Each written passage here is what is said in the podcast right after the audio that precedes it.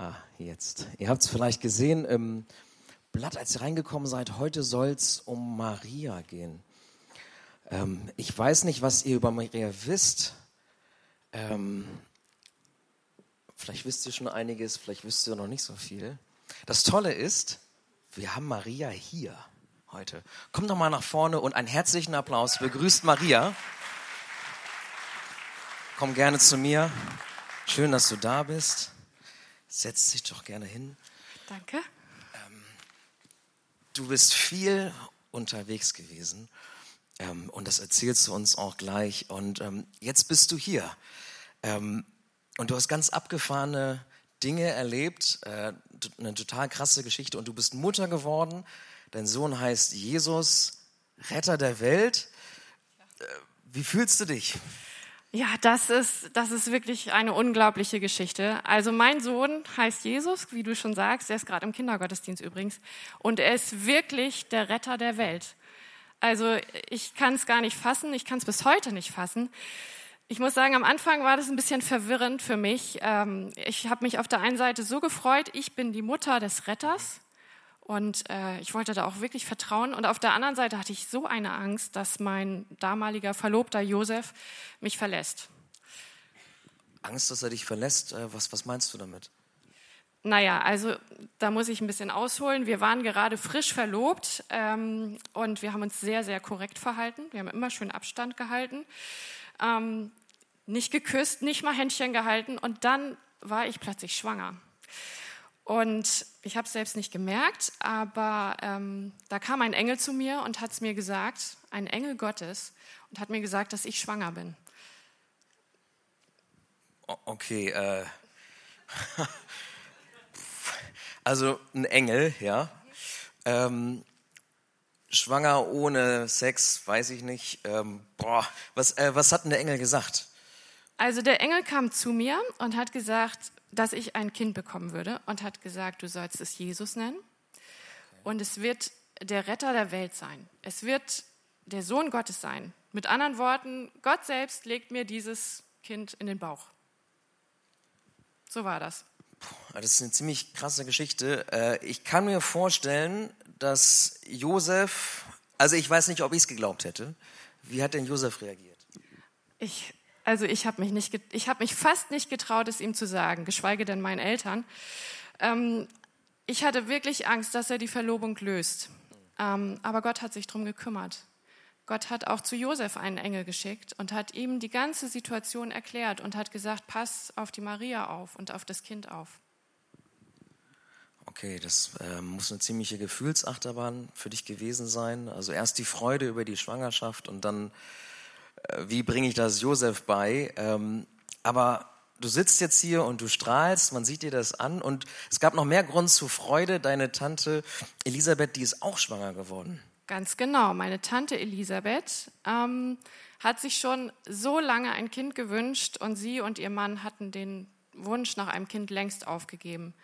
Und dann hat der Engel, der zu mir kam, gesagt, dass auch meine Tante schwanger ist. Ich habe ihr sofort eine Nachricht geschrieben und dann äh, haben meine Eltern gemeint, es wäre gut, wenn ich mal zu ihr reise. Das habe ich auch gemacht und ich bin zu ihr gefahren und ähm, ja, wir haben uns ausgetauscht, wir haben zusammen gestaunt, wie groß Gott ist, was Gott für Wunder tun kann. Okay, jetzt nochmal vielleicht zurück zu deiner Geburt, äh, nicht zu deiner Geburt, zur Geburt Jesu, sorry. Ähm, ihr habt es ja nicht mehr ins LDW geschafft, ne? sondern ihr wart auf dem Weg zur Volkszählung und, und habt es nur noch in so einen Schuppen geschafft. Und dann kamen aber auch so ein paar Celebrities. Erzähl mal. Genau, es gab ja diese Volkszählung vor ein paar Jahren. Da mussten wir dann ja auch los, haben unsere Sachen gepackt und wir mussten in die Stadt meines Mannes. Und ähm, als wir da ankamen, ich war ja inzwischen hochschwanger und da haben die keine Rücksicht drauf genommen. Als wir ankamen, war die Stadt so voll. Es war einfach kein Hotelzimmer mehr zu kriegen. Es war alles dicht. Und dann sind wir in diesem Schuppen gelandet. Und die ersten, die kamen und uns besucht haben, waren ein paar Hirten. Die kamen, weil sie gehört hatten, dass der Retter der Welt geboren ist, mein Sohn, Jesus. Und sie kamen und wollten sich vor ihm verbeugen. Und dann kamen auch noch Männer von ganz weit her, weise Männer, und die brachten ganz großartige Geschenke mit, teure Geschenke. Und auch sie hatten gehört, dass der Retter der Welt geboren ist. Und sie kamen, um sich vor meinem Sohn zu verbeugen. Wahnsinn, ich weiß nicht, wie es euch geht, aber das ist eine unglaubliche Geschichte, die du zu erzählen hast. Vielen Dank, dass du dir die Zeit genommen hast, Gerne. extra hergekommen bist, um uns das zu erzählen. Ähm, wir sind noch extrem gespannt darauf ähm, zu hören, was du sonst noch mit Gott erlebt hast, so ganz persönlich und auch natürlich auf das, was wir noch erfahren werden über deinen Sohn, Retter der Welt. Das ist ja auch eine Mammutaufgabe. Ähm, da freuen wir uns auf das, äh, was Andreas uns gleich zu sagen hat. Danke dir, dass du da warst.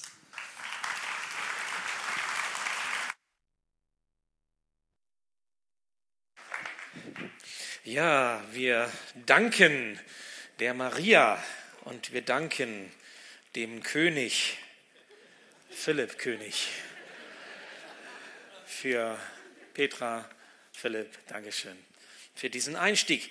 Ja, Maria, ein junges Mädchen, wird schwanger durch den Heiligen Geist, weil Gott es so will. Was für eine Geschichte. Natürlich kommt dieses Geschehen völlig unerwartet. Das wurde ja auch deutlich. Und wer die biblische Geschichte kennt, wird das auch immer wieder so feststellen. So wie es eigentlich immer unerwartet kommt, wenn Gott in unser Leben hineinbricht, hineinspricht, hineinkommt. Maria, diese junge Frau, wächst über sich hinaus. Das ist das Thema. Eine Frau, die über sich hinaus wächst. Warum? Weil sie die Herausforderung annimmt, die Gott ihr gibt. Und so wird sie zu der Frau, die Jesus zur Welt bringt, den Retter der Welt.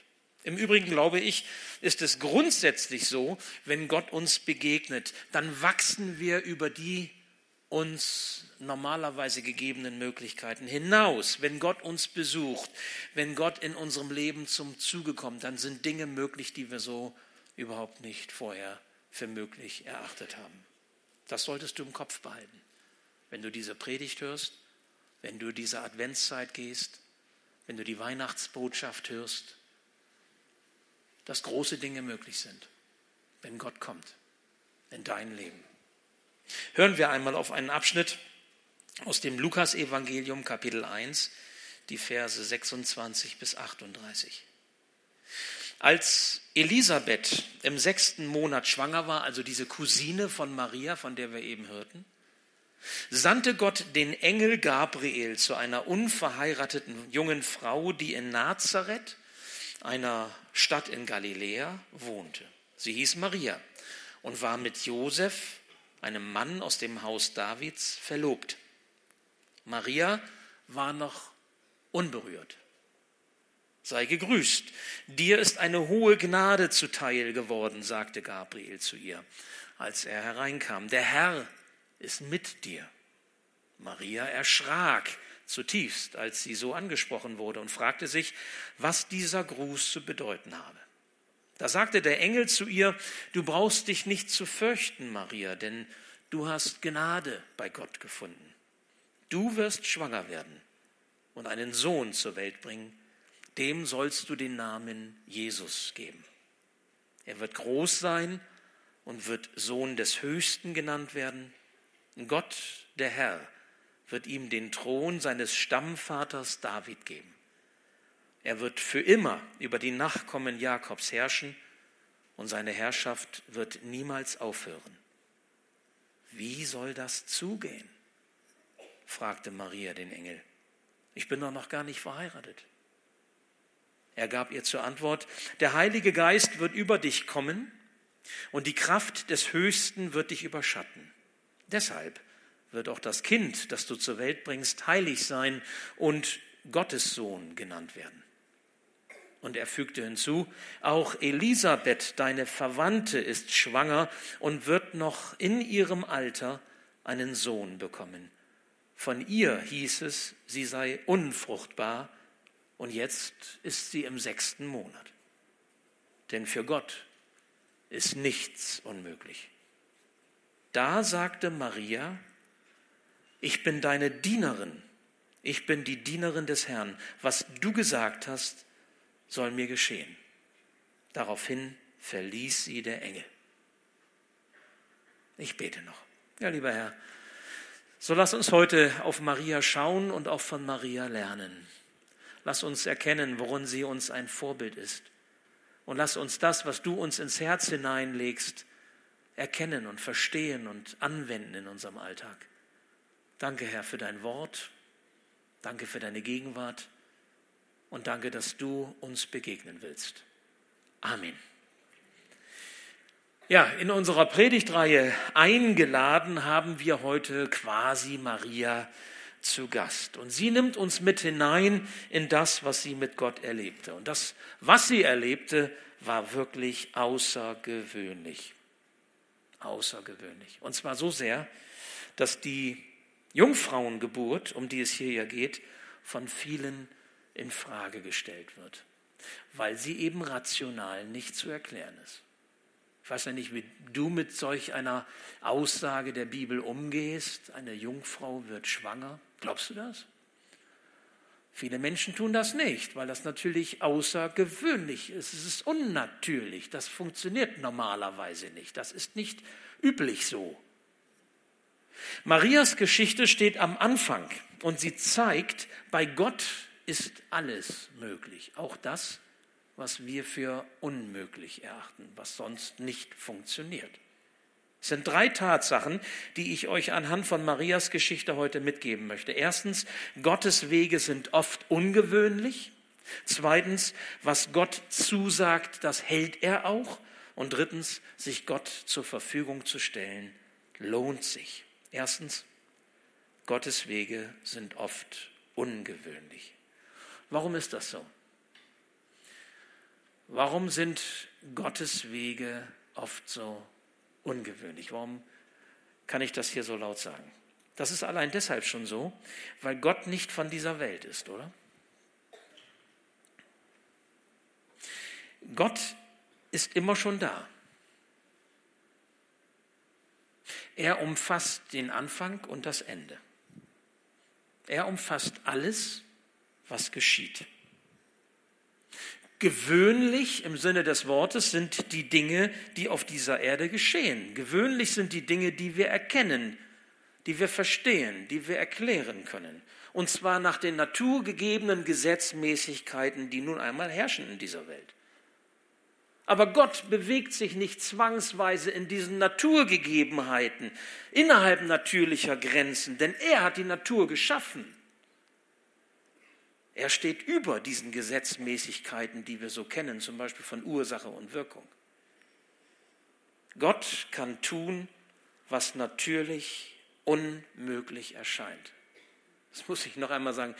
Gott kann tun, was natürlich unmöglich erscheint. Das ist seiner Göttlichkeit geschuldet.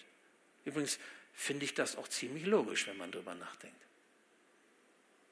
Wenn Gott nun in das Leben eines Menschen tritt, wenn Gott sich im Leben eines Menschen offenbart, wenn Gott Geschichte schreibt, dann ist das eigentlich immer ungewöhnlich. Gott ist niemals gewöhnlich, weil er Gott ist und nicht von dieser Welt. Okay? Und nun schauen wir einmal auf diese Welt, die Gott gemacht hat, die er geschaffen hat. Und da heißt es ja so im ersten Buch Mose, und siehe, was er gemacht hat, war gut. Es war sehr gut. Es war richtig gut. Am Anfang dieser Welt war die Welt noch in Ordnung. Und den Ort, den wir so benennen, wo alles noch in Ordnung ist, das sagt die Bibel, ist das Paradies. Kennen wir so, ne? Paradiesische Zustände. Das ist ja wie im Paradies. Und manche hat ja auch diese Sehnsucht danach. Doch dann folgte, auch das sagt die Schrift, dann folgte der Sündenfall. 1. Mose 3, Adam und Eva, der, die Sache mit der Frucht am Baum. So ist es überliefert. Dieser Sündenfall, sagt die Bibel, machte kaputt, was gut war. Unter den Folgen dieses Sündenfalls haben wir bis heute zu leiden. Und zwar in vielfältiger Hinsicht. Darüber allein könnte man eine lange Predigtreihe halten. Und darum sehnen wir Menschen uns nach dem Paradies oder um in dem so ein bisschen zu bleiben, was wir die letzten Sonntage miteinander bedachten, so vom jüdischen Denken her, Shalom. Wir haben die Sehnsucht nach Shalom, nach Frieden, nach Wohlergehen, nach Erfüllung, nach Heil, nach Vollendung, nach Heilung. Diese Sehnsucht treibt Menschen um seit diesem Geschehen, seit diesem Sündenfall. Und was macht Gott? Guckt er einfach nur zu? Diese Sehnsucht nach, nach Shalom hat nicht nur der Mensch, diese Sehnsucht, sagt die Bibel, und ich glaube, auch das kann man sehen, hat die ganze Schöpfung. Die ganze Schöpfung sehnt sich nach Vollendung, die noch aussteht. Der neue Himmel und die neue Erde, von der im Alten und im Neuen Testament immer wieder gesprochen wird, sie sind uns verheißen. Was macht Gott? Noch einmal. Guckt er zu? Bis es soweit ist, lässt uns Gott nicht im Ungewissen. Er lässt uns nicht allein mit diesen Folgen des Sündenfalls. Er sendet seinen Sohn Jesus hinein in diese gefallene Welt, in diese kaputtgegangene Welt, in diese sehnsüchtige Welt. Ja, warum? Bei allem Überlegen über diese Frage, ich habe nur eine wirklich glaubwürdige Antwort für mich gefunden, weil es scheinbar nur auf diesem Wege gelingt, dass Gott die Folgen des Sündenfalls wieder rückgängig macht. Denn das möchte er. Er möchte das, was kaputt gegangen ist, wieder heil machen. Er möchte das, was getrennt ist, wieder zusammenführen. Und deswegen sendet er Jesus. Natürlich ist dieses Heilshandeln Gottes in unserer Welt durch das Kommen Jesu immer ungewöhnlicher. Was denn sonst? Wie soll denn das Heilshandeln nicht ungewöhnlich sein? Wie soll denn auf natürliche Weise zusammengehen, was da kaputt gegangen ist? Das kann da gar nicht funktionieren. Die in Sünde gefallene Welt kann nur auf außergewöhnliche Weise gerettet werden. Noch einmal, die in Sünde gefallene Welt kann nur auf außergewöhnliche Weise gerettet werden. Schaffst du Jesus ab, schaffst du die Rettung ab. Gott wird Mensch. Er kommt hinein in die gefallene Schöpfung, um uns Menschen von der Macht der Sünde, von der Macht des Todes, von der Macht des Bösen zu befreien und den Weg hinein in die Herrlichkeit Gottes, in die Ewigkeit Gottes freizumachen. Jesus ist Gottes Weg zu unserem Heil. Jesus ist unser Shalom, die Erfüllung unserer Sehnsucht. Und nun kommt Maria ins Spiel. Warum gerade sie? Warum gerade dieses junge Mädel? Warum sucht gerade Gott diese Frau Maria aus, um um Jesus zur Welt zu bringen? Ich habe jetzt keine vollmundige Antwort. Aber die Frage ist wichtig. Maria ist sehr jung. Man geht davon aus, zwischen 12 und 14. Das war so damals äh, die Zeitspanne, ähm, die jetzt von der Biografie her hier beschrieben ist. Müsst ihr euch mal überlegen, wir würden noch nicht mal junge Frau wahrscheinlich sagen, wir würden sagen Teenager. Sie war sehr jung, sie war letztendlich unerfahren, sie hatte nicht irgendwie auffälligerweise irgendwelche Verdienste, die sie privilegierten. Nein, Marias Familie ist auch gänzlich unbekannt, taucht in der Bibel überhaupt nicht auf. Der Ort Nazareth, aus dem sie stammt, ist ein Provinznest, auch völlig unwichtig. Und für die Bibelkundigen unter uns, das Haus der Davididen, das Haus Davids, also in dieser Geschlechterabstammung, war auch inzwischen nicht mehr das, was es einmal war. Ziemlich heruntergekommen, die Sippschaft. Und wie eine Negativ-Hintergrundfolie wählt Gott diese Rahmenbedingungen aus, um mit Jesus ins Leben dieser gefallenen Welt hineinzugehen. Wenn ich nicht wirklich glauben würde, dass das real geschehen ist, dann würde ich sagen, das ist eine ziemlich eindrückliche und geniale Inszenierung. Und je mehr man sich in diese Anfangsgeschichte rum, rund um Maria vertieft, desto mehr fällt auf, Gott verfolgt einen Plan. Gott verfolgt einen Plan. Und zwar einen, der bis ins letzte Detail abgestimmt ist. Maria, Josef, Elisabeth, ihr Mann Zacharias, Nazareth. Und dann geht das weiter. Bethlehem. Die Hirten und die drei Weisen und dann geht das weiter, das Leben Jesu, dann kommt ein Herr Kreuz und Auferstehung. Es ist wie eine Inszenierung, die total perfekt geplant ist. Wisst ihr, und das stärkste Indiz für diese Heilsplanung Gottes und zugleich auch der stärkste Hinweis darauf, dass Jesus wirklich der Messias, wirklich der Heiland, wirklich der Retter ist, ist aus meiner Sicht die prophetische Ankündigung seiner Geburt. Denn dass Jesus durch Maria geboren wird, das sagt zum Beispiel auch schon der Prophet Jesaja. 700 Jahre zuvor. Ich meine, das ist doch zumindest ein Indiz, oder? 700 Jahre vor Christus prophezeit Jesaja im Namen Gottes folgendes. Wir hören mal drei Verse aus drei Kapiteln nur. Jesaja 7, Jesaja 8, Jesaja 9. Und da heißt es: Darum wird euch der Herr selbst ein Zeichen geben. Siehe, eine Jungfrau, eine Jungfrau ist schwanger und wird einen Sohn gebären. Den wird sie nennen Immanuel. Das auf Jesus hingesprochen bedeutet, Gott ist mit uns. Und dann heißt es weiter, doch es wird nicht dunkel bleiben über denen, die in Angst sind, hat er in früherer Zeit in Schmach gebracht das Land Sebulon und das Land Naphtali, so hat er hernach zu Ehren gebracht den Weg am Meer, das Land jenseits des Jordans, das Galiläa der Heiden, dort wo Jesus aufgewachsen war. Das Volk, das im Finstern wandelt, heißt es dann, sieht ein großes Licht und über denen, die da wohnen im finstern Lande, scheint es hell. Denn uns ist ein Kind geboren. Ein Kind geboren. Ein Sohn ist uns gegeben. Und die Herrschaft ist auf seiner Schulter. Und er heißt Wunderrat, Gottheld, Ewigvater, Friedefürst, auf dass seine Herrschaft groß werde und des Friedens kein Ende auf dem Thron Davids und in seinem Königreich. Soweit Jesaja. Und ihr Lieben, man könnte noch viele andere prophetische Stellen nehmen und manches taucht auch in den Gottesdiensten vielleicht noch auf bis Weihnachten, wo im Grunde im Alten Testament hunderte von Jahren zuvor angekündigt ist, was mit Jesus oder auch mit dieser Maria sich realisiert hat auf außergewöhnliche Art und Weise. Was ist das denn schon anders, wenn 700 Jahre etwas vorhergesagt wird, was sich dann erfüllt? Na bitteschön, das ist doch wohl außergewöhnlich. In Jesus erfüllt sich diese Verheißung Gottes. Unsere Rettung und keine andere und keine bessere kann es geben. Und darum gilt das Zweite, dass wir aus dieser Geschichte um Maria lernen sollen. Nämlich was Gott zusagt, das hält er auch.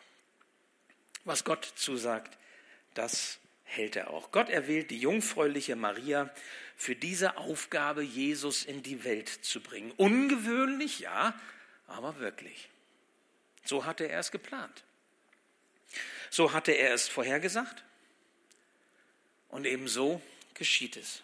Es geschieht immer, was Gott vorhersagt. Denn was Gott zusagt, das hält er auch. Und so haben wir mit Jesus quasi eine, eine Neuschöpfung, so muss man das ja nennen, also eine Geburt durch eine Frau, aber ohne Zeugung eines Mannes. Das ist außergewöhnlich. Da hat nicht nur der König gestaunt. Das ist schon was Besonderes. Ohne menschliche Vaterschaft. Als Sohn Gottes wird er geboren und er bekommt sogar von Gott selbst den Namen, den er tragen soll, Jesus. Gott hilft. Retter, Heiland, Messias, Christus. Alle Verheißungen des Davidhauses gehen mit Jesus in Erfüllung. Josef aus dieser Abstammungslinie von David heiratet Maria, nimmt sie zur Frau, trotz dieser ungewöhnlichen Schwangerschaft. Und so wird Maria eingegliedert in diese Abstammungslinie Davids. Und dann ist da noch die Begegnung Marias mit ihrer Cousine Elisabeth. Halten wir uns noch mal vor Augen. Elisabeth ist auch schwanger als schon ältere Frau, was nicht so ganz äh, selbstverständlich ist, auch ein, ein außergewöhnliches Geschehen. Sie trägt den Cousin von, jo, äh, von Jesus äh, im, im Leib, nämlich den Johannes den Täufer, der im Übrigen ein halbes Jahr älter ist als Jesus. Sind Cousins oder Großcousins. Und diese Begegnung Marias mit Elisabeth wird zu einem Zeichen der Bestätigung für Maria. Eine Ermutigung für sie, ein Zeichen der Gewissheit für sie, dass Gott hier handelt, dass er Wort hält. Wisst ihr, liebe Geschwister, wir brauchen solche Zeichen, wenn wir mit Gott unterwegs sind. Wir brauchen Zeichen der Ermutigung. Wir brauchen Zeichen der Bestätigung, weil es Zweifel gibt in unseren Herzen, weil es Sorgen gibt in unserem Herzen, weil wir Ängste kennen. Gott weiß darum. Und er schenkt uns diese Vergewisserung, er schenkt uns diese Ermutigung. Wir müssen sie nur sehen. Und wir müssen die Zeichen zu deuten wissen. Da braucht man ein offenes Herz und offene Ohren. Ich ermutige dich in deinem Leben im Glauben an Jesus festzuhalten. Und wenn deine Wege mit Gott auch ungewöhnliche Wege sind, so wie sein Handeln in dieser Welt oft ungewöhnlich ist, siehe Maria, da bitte ich dich, zweifle nicht daran, dass er Wort hält. Zweifle nicht daran, dass er das in Erfüllung bringt, was er dir zuspricht. Du kannst seinem Wort und dem, was er auch in der Bibel sagt, 100 Prozent vertrauen. Maria macht es uns vor. Dennoch Dennoch, bei allem Unmöglichen dieses Geschehens, und was ist verrückter als diese Story? Dennoch hält sie an ihm und seinem Wort fest und vertraut darauf. Und damit kommen wir zum dritten Aspekt, zum Schluss, der mir für euch heute wichtig ist. Sich Gott zur Verfügung zu stellen, lohnt sich. Sich Gott zur Verfügung zu stellen, lohnt sich. Was zeichnet Maria also aus? Was macht sie zu einem Vorbild für uns? Was können wir mitnehmen von dieser Maria, von dieser jungen Frau? Nun, dass sie als unerfahrene junge Frau, überrumpelt von der Begegnung durch den Engel, dennoch dem Wort Gottes und seiner Zusage vertraut. Ich finde, das ist das Entscheidende. Und menschlich betrachtet ist sie sicherlich überfordert von dieser Situation. Da lesen wir jetzt nicht viel drüber, aber ich kann mir das denken, dass Interview hat es vielleicht ein bisschen deutlich gemacht. Was haben denn Ihre Eltern gedacht? Erstmal kommt äh, Tochter nach Hause und sagt, ich bin schwanger, das ist ja schon ein Punkt für sich. Ne? Und wenn sie dann auch noch sagt, aber da war kein Mann beteiligt, ne, dann weiß ich auch nicht, was die Eltern sagen sollen. Das ist schon, schon heftig. Und, und was sagt das Umfeld? Was sagt das gesellschaftliche, soziale Umfeld? Wie soll es ihr dabei gegangen sein? Ich habe mich gefragt, ist es vielleicht auch nicht ganz ohne Grund so, dass Maria dann zu ihrer Tante fuhr und äh, ich sage mal drei Monate bei ihr, also ein Vierteljahr bei ihrer Tante blieb. Ich glaube, ein Vierteljahr war es, ne? Ja, jedenfalls lange. Weil das war vielleicht auch besser, sie aus der Schusslinie rauszunehmen. Was sagen die Nachbarn? Tochter ungewollt schwanger, na sowas. Ja, ihr lacht, das ist so. Das ist doch nicht, das ist auch heute teilweise nicht anders. Aber was Maria spürte, was Maria wahrnahm, war, da begegnete ihr Gott selbst in diesem Geschehen. Das war nicht menschengemacht. Das war nicht irgendwie eine innerliche spirituelle Geschichte, sondern das war ein, ein Geschehen. Gott selbst offenbart sich, spricht in ihr Leben hinein, begegnet ihr. Wisst ihr, wenn Gott in unser Leben so eintritt, dann kommt er als der, dem nichts unmöglich ist. Manchmal, glaube ich, sind wir viel zu kleingläubig, viel zu irdisch gepolt, viel zu, viel zu, ich sage mal, weltlich innerhalb der Gesetzmäßigkeiten, über die wir eben nachgedacht haben, aber vergessen, dass Gott derjenige ist, der das geschaffen hat, der über diesen Dingen steht. Und Maria beugt sich unter Gottes Willen. Sie beugt sich unter diesen Willen Gottes. Ihr Vertrauen führt nicht dazu, dass sie mit Gott diskutiert und lange palavert, nein, sondern ihr Vertrauen führt zum Gehorsam ihm gegenüber. Sie sagt ja. Sie ist bereit, ihm zu dienen. Wir haben den Text gehört und gesehen, da sagt sie, ich bin die Dienerin des Herrn ich bin deine Dienerin, was du gesagt hast, soll mir geschehen. Was ist denn eigentlich ihr Dienst? Ihr Dienst im Eigentlichen ist es doch, dass sie dazu beitragen möchte, als junge Frau, dass Gottes Plan in Erfüllung geht. Sie möchte sich einreihen in den Plan Gottes, in den Heilsplan, den Gott mit dieser Welt hat und sagt, ich bin bereit. Darf ich dich fragen, ist das auch deine Lebenshaltung als Kind Gottes? Soll das, was du, was du bist, was du hast, was du tust, was du unterlässt, diesem Ziel dienen, dass sich Gottes Plan erfüllt? Ist das auch dein Wunsch? Der Engel in dieser Anfangsgeschichte mit Maria ist nicht so wichtig. Er verschwindet so plötzlich, wie er gekommen ist. Aber mit Maria geht es weiter. Und wir werden ja vielleicht auch noch einiges hören. Und wir werden, oder wenn ihr selber in der Bibel lest, im Lukas-Evangelium zum Beispiel, oder Klammer auf, kleiner Werbeblock, ihr dürft doch zum Bibelstudium kommen, da lesen wir gerade das Lukas-Evangelium, Klammer zu. Da hören wir von dieser Maria. Und wir werden mitgenommen und können sehen, was erlebt diese Frau eigentlich und wie bewährt sich das, was sie jetzt hier so, so sagt. Ich bin deine Dienerin. Maria hat ihren Weg im Glauben und im Gehorsam Gott gegenüber weiterzugehen. Das war nicht immer leicht. Ganz im Gegenteil. Und schon gar nicht leicht, als sie dann nachher, ich sage mal jetzt am Ende von Jesu Leben, das Kreuzesgeschehen miterlebt und als eine der wenigen, die Jesus nachgefolgt waren, unter dem Kreuz steht und sieht, wie ihr Sohn stirbt. Wenn eine Mutter, ein Vater sehen, wie die Kinder sterben, das ist das Schlimmste, was man sich vorstellen kann, Familie.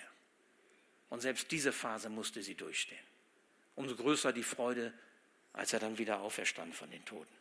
Aber wisst ihr, sie hat erlebt, Gottes Zusagen erfüllen sich. Das Kind, das sie in Bethlehem gebar, war der Sohn Gottes, war der Heiland dieser Welt. Und möglich wurde dies, weil sich Maria Gott zur Verfügung gestellt hatte und mit zu diesem Plan beigetragen hat, dass das so passieren konnte. Ich habe mich gefragt, was wäre eigentlich geworden, Maria hätte nö gesagt. Die Frage ist vielleicht erlaubt. Ich habe keine Antwort, aber stellt euch mal vor, Maria hätte gesagt, nö, mache ich nicht. Will ich nicht. Ich weiß nicht, ob man damals schon hätte abtreiben können, ja, aber das ist ja auch ein Thema. Nö, das Kind treibe ich ab. Stellt euch mal vor. Vielleicht ist das erlaubt, einfach mal zu denken, ist nicht passiert, aber sie hat gesagt, nein ich glaube, es ist gut, was du vorhast. Ich verstehe es nicht. Es ist außergewöhnlich. Es ist schwer für mich. Aber ich will glauben. Ich will dir vertrauen. Dennoch will ich festhalten an dir. Und dann konnte der Engel zu ihr sagen, als er kam, sei gegrüßt, Maria. Dir ist eine hohe Gnade zuteil geworden. Der Herr ist mit dir. Wisst ihr, wenn wir, wenn wir uns Gott zur Verfügung stellen, wenn wir ihm vertrauen, dann werden wir Gnade Gottes erleben. Dann werden wir erfahren, dass Gott mit uns ist. Und was kann es denn besser geben? Wollen wir unsere Ziele erreichen, unsere Wünsche umsetzen ohne Gott oder wollen wir uns gebrauchen lassen von Gott zu einem guten Zweck, in einem guten Plan und werden seine Gnade und seinen Segen erleben und er ist mit uns? Ich habe mich entschieden und entscheide mich immer wieder neu für diesen Weg, weil ich überzeugt davon bin, dass das das Beste ist, was wir tun können. Und später wird eine Elisabeth, die Tante zu Maria, sagen, als Maria dann endlich kommt zu ihr und dieses Vierteljahr bei ihrer Tante ist, da sagt, Maria, sagt Elisabeth zu ihr, gepriesen bist du unter den Frauen und gepriesen ist die Frucht deines Leibes. Und wie geschieht mir das, dass die Mutter meines Herrn zu mir kommt? Das ist Maria. Jesus ist der Herr und Maria wurde zu seiner Mutter. Was für eine außergewöhnliche Geschichte. Gott gibt seinen Segen, Gott gibt Gnade, wo ein Mensch das Unmögliche möglich macht, weil er sich Gott zur Verfügung stellt.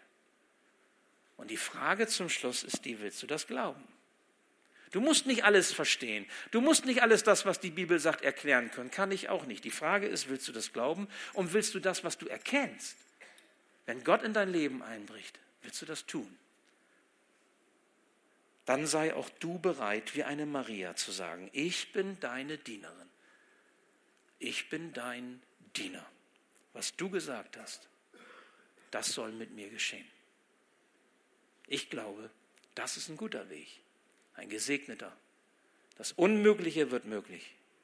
Lass es außergewöhnlich sein, lass es ungewöhnlich sein. Vielleicht denkst du dran, alles, was gewöhnlich und normal ist, ist irdisch. Wenn du Gott erlebst, ist das immer überirdisch. unglaublich, übernatürlich, weil Gott über diesen Dingen steht und er ist Realität. Und wenn er anklopft, wenn er einbricht in dein Leben, wenn er sich dir offenbart, wenn er dein Herz anrührt, dann ist es das Beste, was du tun kannst, zu sagen, jawohl, hier bin ich. Ich bin die Dienerin des Herrn. Ich bin der Diener des Herrn. Was du gesagt hast, soll mit mir geschehen. Das möge Gott dir und mir schenken. Immer wieder neu. Advent. Jesus kommt. Ich bete noch. Ja, lieber Herr, so wollen wir dich darum bitten, dass Maria uns ein Stück Vorbild sein darf. In diesem Vertrauen, trotz dieser verrückten Geschichte. Und dass auch wir, da wo wir von dir geführt werden, vielleicht auch ungewöhnliche Wege, dir vertrauen, wirklich glauben, dass du Wort hältst, dass du das, was du sagst, auch tust. Und dass es sich lohnt, dieses Vertrauen auch einzusetzen. Gib, dass wir das so mitnehmen können, auch in die Zeit, die vor uns liegt, auch in die Situation hinein, in die du uns stellst. Danke, Herr, dass Maria uns begleiten darf in dieser Adventszeit auf dem Weg hin zu dir und auf dem Weg mit dir. Herr, danke, dass du da bist. Amen.